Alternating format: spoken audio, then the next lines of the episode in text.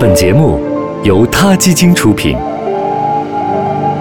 每个生命都重要。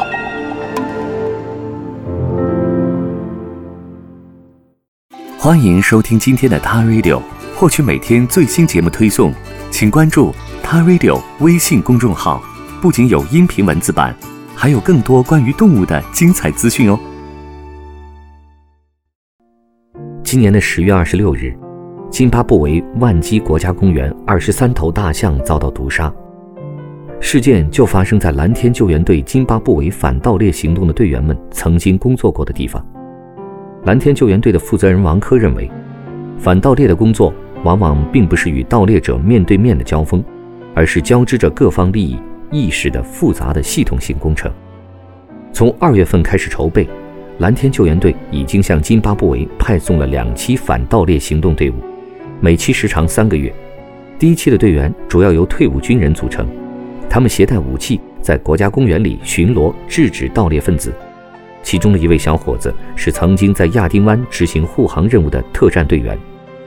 第一期任务结束后，现在正在津巴布韦执行任务的第二期蓝天救援队队员。却多为动物学家和科技人员，是什么导致了队员组成上发生这样的改变呢？我们想象中的反盗猎行动是蓝天救援队队员在津巴布韦和盗猎分子的武力对抗，但真实的情况是怎样的呢？我觉得可能很多人感兴趣这一点，实际上我们原来也感兴趣这一点，但现在看来这一点是在所有环境中最不重要的一点，最不重要的一点就是我打死十个人不解决任何问题，就我们去五十个人。我们开辆坦克去都不解决任何问题，因为它的问题核心不是这些单一的武力的问题，它是整个一个系统。就是我还是说是个系统。他们打死一头大象只发，真正的盗猎者只得到一百美金，后面是一个庞大的这个利益链。如果你不把利益链去那个去掉，你就算打死几个人，他还是会来的。第一期我们更偏向于军人，因为它是需要我们想象中是武装的。但发现了不解决问题。那么第二期我们可能更趋向于动物学家考察的问题要多一些，对动物的了解。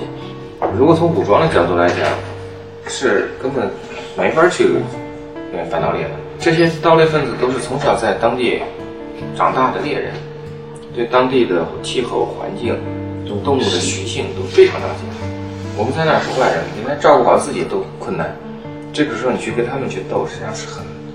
面对面的这种斗是实际上很难斗。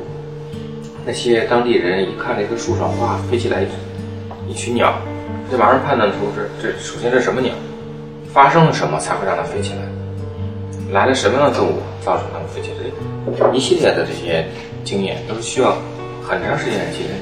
因为我们实际上队员去那之后，长在相当长时间内是做不到这一步。那么跟对手直接的面对面的这种相对枪的这种。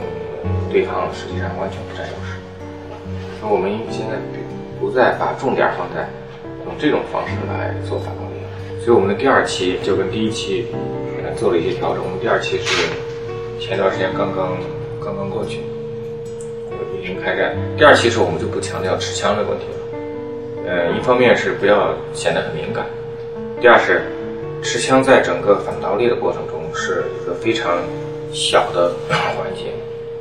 就是真正的问题，并不是你有了枪，或者多少人有了枪，这个问题能解决。持枪实本来是很基本的问题，就是它是从，呃，自自我保护来说，都是必要的。只不过是在我们第一期的时候过于强调了这一点，就一上来，并对于环境各方面都没有了解的情况下，首先气势汹汹的就带着枪，就就要去怎么怎么样的话，是这也是没有经验的一方面。现在，持枪巡逻只是蓝天救援队在津巴布韦国家公园里反盗猎行动中的很小的一部分了。在第二期中，蓝天救援队增加了很多科技装备，包括曾经广泛的应用于特种部队空中力量的动力三角翼，这种轻型飞机能够增强反盗猎队伍在空中巡逻的能力。夜视和红外这些技术也成为了第二期的重要组成部分，能够更好地考察当地的情况。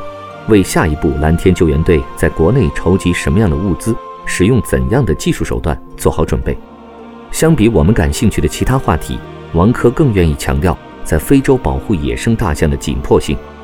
他说这里每天都在发生盗猎，但几乎毫无控制的办法。按照这样的情况，用不了多长时间，动物群落就会出现问题，一个公园也就垮掉了。在非洲及世界上其他很多地方，非法盗猎行为依然猖獗，野生动物时刻面临着巨大的威胁。中国市场的旺盛需求是造成非洲野生动物保护问题的重要原因之一，中国的国家形象也饱受伤害和诟病。蓝天救援队的行动和努力，向世人宣示：中国人不是野生动物的伤害者，而是他们的保卫者。虽然他们还在艰难地摸索，但他们真的值得我们钦佩。衷心祝愿他们一切顺利。好了，我们下期《塔瑞六》再见。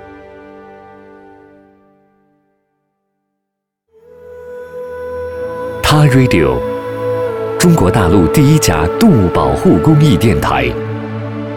在这里，我们讲述动物的喜怒哀乐，尊重生命，善待动物。它的世界因你而不同。